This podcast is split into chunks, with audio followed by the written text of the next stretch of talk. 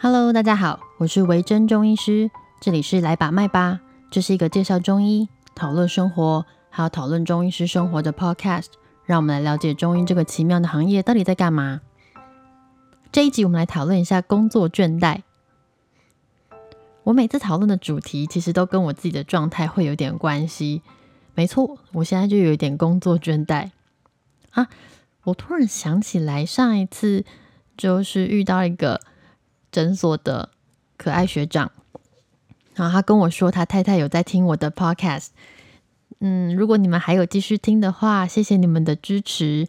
但是如果遇到我们家院长的话，拜托拜托，不要告诉他我这一集在做什么。我还是要呼喊一下，免得传到院长那边。好的，嗯，大家都听过工作倦怠嘛，听起来就是很字面上的意思啊。那你知道它其实真的是一种疾病吗？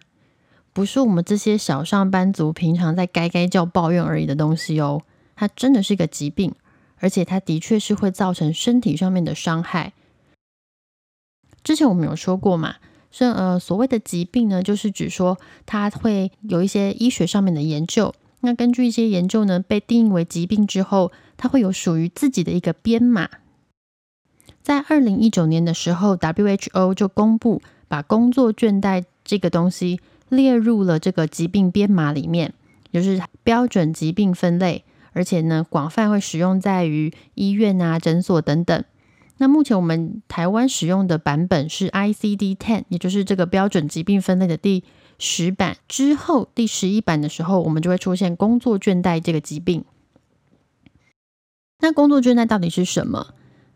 因为最近啊，苦于工作倦怠的人其实越来越多。其实不是你们想象中的那种，呃，我讨厌我的工作，上班很累累，心理压力好大的这种哦。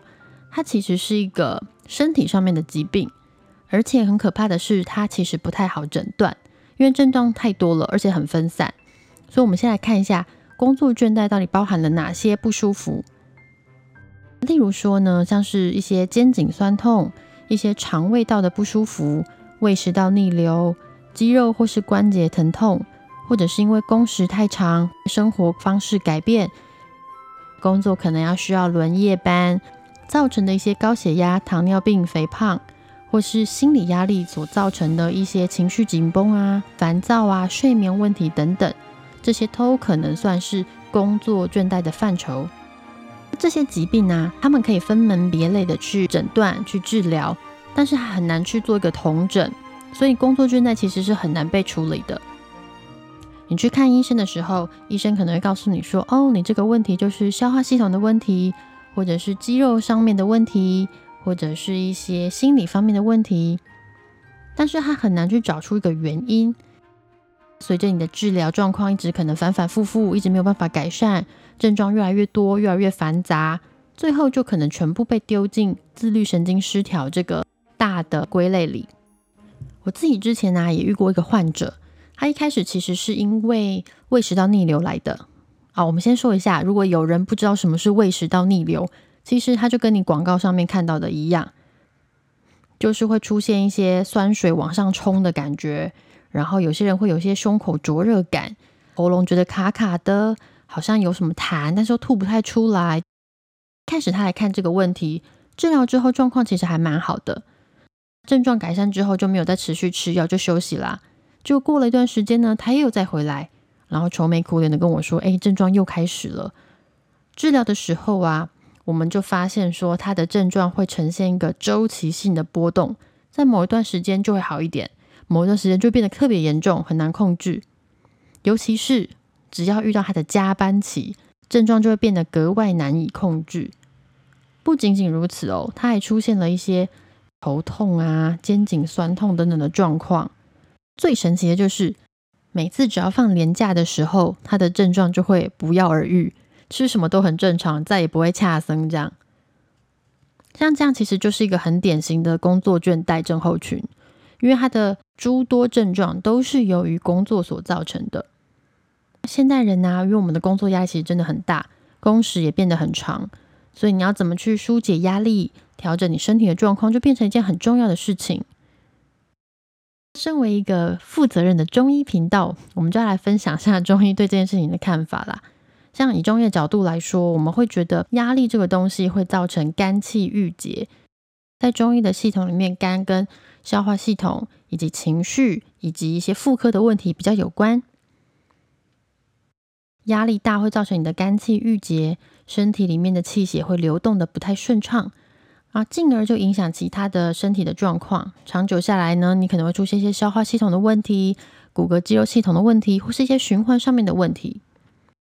通常我们也会去症状治疗，也就是说，如果你出现了一些消化道的问题、肌肉方面肩颈僵硬的问题，我们是可以使用一些消化道的药物，还有一些针灸的方式去处理。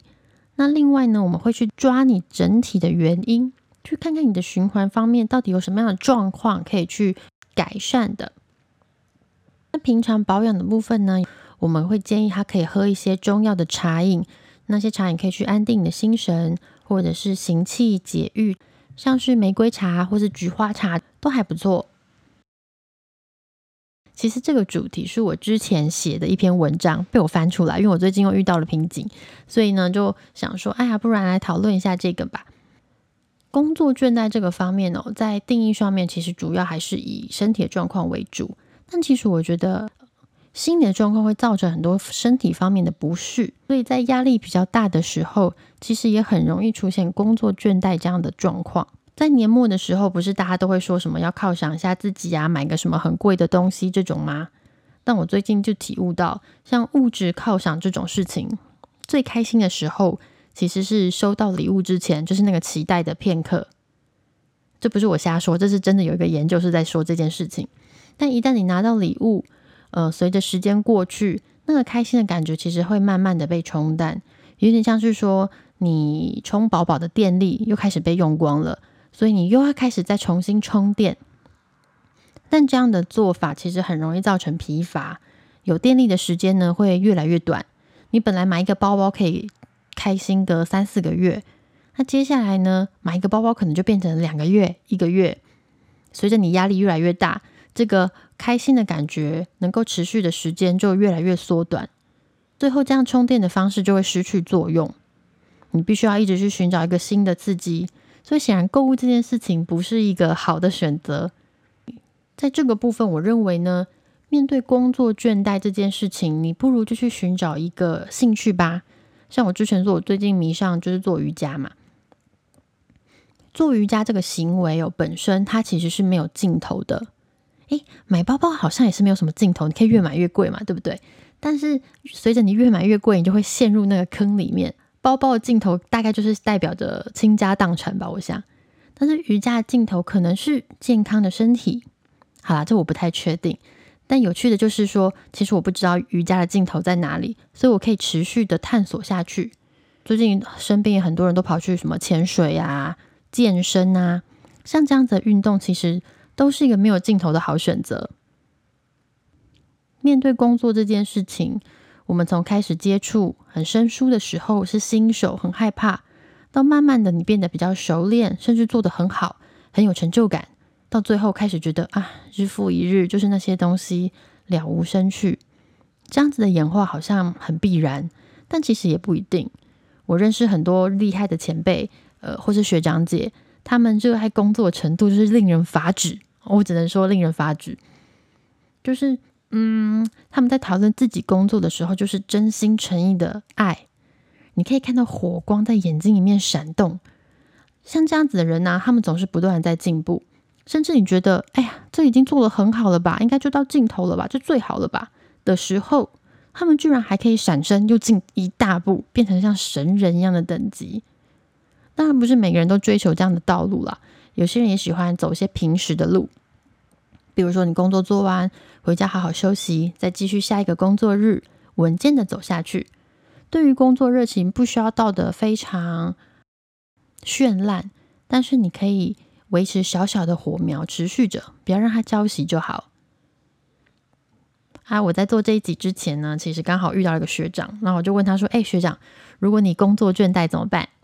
然后他正气凛然的跟我说：“中医师是不会工作倦怠的。”哎，好，他其实不是这么说，但大概意思是这样。我说：“哦，那好啊，可不可以跟我的听众分享一下，要怎么样才可以不倦怠？”那学长本人呢是个韩团狂粉，不是不是韩粉哦，是他很喜欢韩国女团，所以他说呢，他只要每一次去追星、去握手会，去一次就可以撑一个月哦。所以追星其实也是个没有尽头的好方法。感谢学长的匿名分享啦，虽然他不愿意来上节目，他可能也不会听到这一集，不过还是很高兴他分享了这么一个好方法哦，而且很破财。另一个至理名言就是说。一旦破财，你就非得工作不可，你就没有倦怠的权利。回到根本，如果你爱你的工作，你喜欢这份工作，其实你就可以走得很长久。以及呢，如果可以的话，尽可能的三餐规律饮食。如果你的工作需要长时间使用电脑，那请你三四十分钟就必须要活动一下，去上个厕所，去倒杯水都好，然后伸展一下你的肩颈，放松你的肌肉。规律作息，早点睡，多运动。这些都可以让你的生活更健康，让你的工作做得更好。那有任何的问题呢，一定要去寻找你的中医或是西医求助哦。好啦，这一集就到这边。如果大家有什么问题，记得去追踪 IG 私讯我哦。谢谢你们收听，那我们下次见喽。